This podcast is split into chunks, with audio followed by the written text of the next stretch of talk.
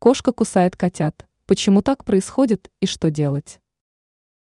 Хозяева кошек нередко замечают, что кошки могут проявлять агрессию по отношению к своим котятам. Разбираемся, почему так происходит и как поступать в таких ситуациях. Причины. Кошка-мать может кусать своих котят в следующих случаях. Ей нужно перенести котенка из одного места в другое. Кошка наказывает непоседу. Кошку-мать нервирует обстановка. Животное заболело и таким образом пытается избавиться от потомства. У кошки течка и другие. Ваши действия. Если кошка действительно наносит своим поведением вред котятам, тогда просто отсадите от нее котят и вскармливайте их отдельно.